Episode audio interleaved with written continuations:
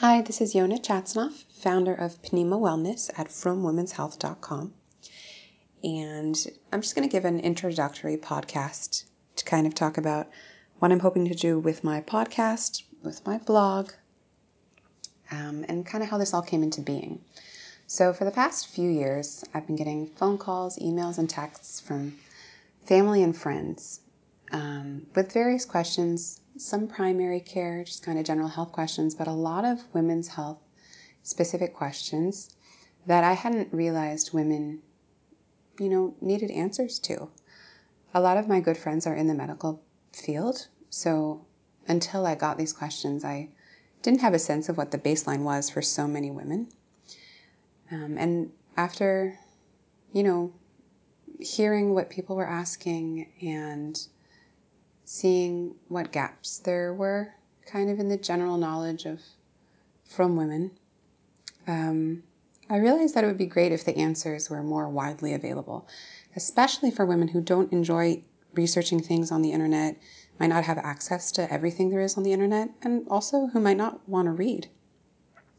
Because a lot of what's available out there is by text, especially from frum resources. Um, and in addition, I mean, very little is geared towards frum women. So after I realized that, I came up with P'nima Wellness and this blog at frumwomenshealth.com with the idea that I would cover foundational women's health concepts and touch on subjects that women have extra questions about, just some of the stuff that I've heard again and again. I have all this information available because of my background, and I really enjoy making things understandable. Of course, if anyone wants to talk to me personally, I'm also available for phone consultations, and there's a link for that on the website. So, more about why I think this is important, why this is a good idea. Basically, you have your OB, you have your kallah teacher, but sometimes there are questions that you want to be answered from both a medical and spiritual or halachic perspective combined frum culture and niddah are foreign to so many providers.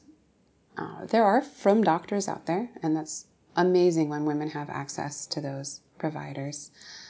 But, you know, most people, most of the women that I've spoken to in the United States and in Israel, don't get that that kind of broad knowledge base.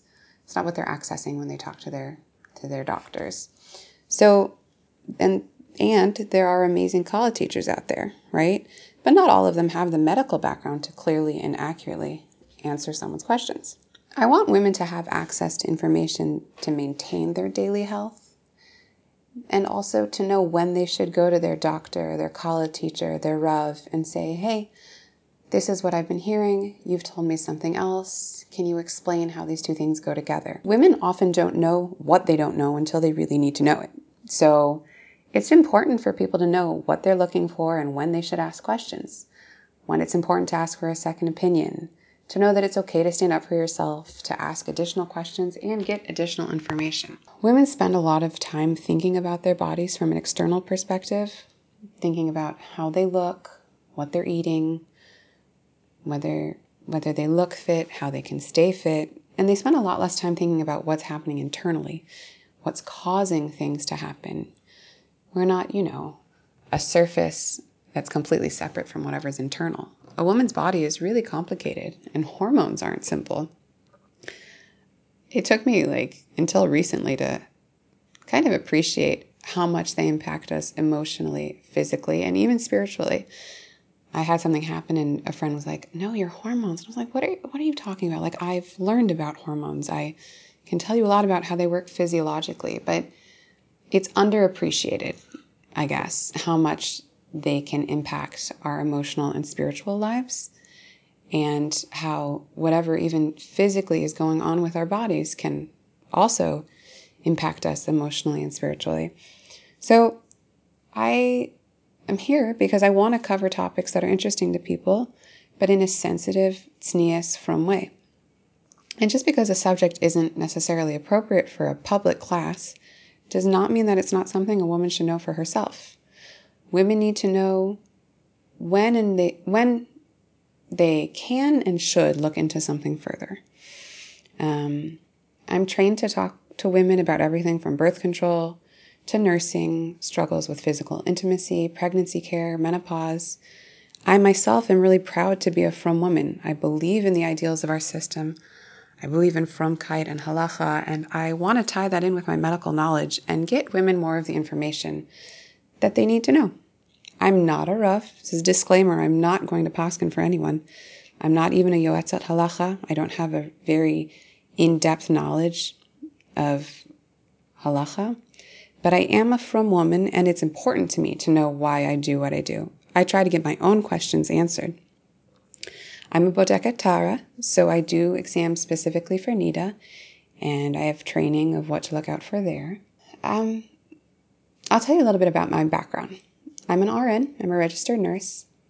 I worked for a few years in ICU step down, which is a lower level of critical care, also known as med. It's a kind of med surg. If you've ever heard that phrase before, it's where you come across everything as a nurse. So you get a broad background of how the body works and kind of how the medical system works. After that, I moved on to a women's health unit, which was mostly post surgery. Most of the patients had had surgery or a complication from a women's cancer and other non cancerous uterine and breast conditions. And I, I loved that. I realized that I really love working with women. There was a lot of education to be done before discharge, before women left the hospital. And you got to interact not just with women, but also their children, their spouses, and kind of see how the patient as a woman fit into her family. So I really gained something from that. And then when I myself was pregnant with my first child, I realized that I cared very strongly about women's health experiences, not just catastrophes. Catastrophes are what you see on women's health unit in the hospital when chas v'shalom someone gets cancer. But what about when they go for well women checks, when they go for pregnancy visits? Are women really getting the information that they need? Is it coming in a friendly and digestible way? And I found that often it wasn't. So I went back to school for nurse midwifery. I went to Frontier Nursing University. And I picked nurse midwifery because in the United States, midwifery covers care of women across the lifespan. We learn about primary care, women's health, and even neonatal care, which is um, health stuff related to the first month of a baby's life. You get trained in everything you need to know to talk to women on a basic level and then more in depth about gynecologic health. And I, I loved it. I took all of the courses. I bought it. You know, it's like there's a philosophy of nurse midwifery which has a lot to do with meeting women at their own level and making sure they get the information that's important to them. And I really believe in that system. But um, before I was able to do my 40 deliveries, I had to deliver 40 babies, my clinical site fell through. So I spent around six months looking for another birth site in my area. I was living in Dallas and there was nothing. I mean, there was just nothing available no matter which way I turned. And it was not the right time to be moving away frum my very small children for two to three months, which is something the school had a hard time understanding. And again, I got a sense that, like, as a from woman, my life was going to look a little different. So I switched to women's health nurse practitioner. That's the focus of my master's. And now looking back, I can, I mean, not that far out, but I can see some perks because I'm never going to be doing deliveries. I'm never. I'm not going to be doing deliveries as a young mother. The schedule is really demanding. It's not the best time in my life to be doing that. I'd really hoped to work more in the clinic. And when I switched focuses, I got an additional 300 hours of clinic in women's health and gynecologic problems. And I might not have gotten that extra, just that extra information, that extra experience if I hadn't switched, um, if I hadn't switched master's focuses. So again, at this point, I can see the bracha, but it was obviously very disappointing.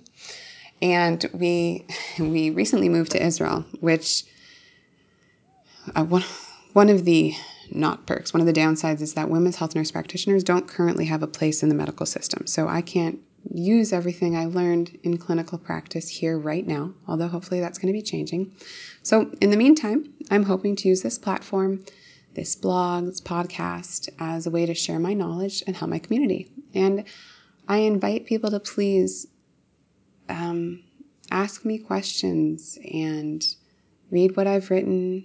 Schedule a consultation if you want, you know, more personal communication. But I I'm doing this for the community. So what's important to you is what's important to me.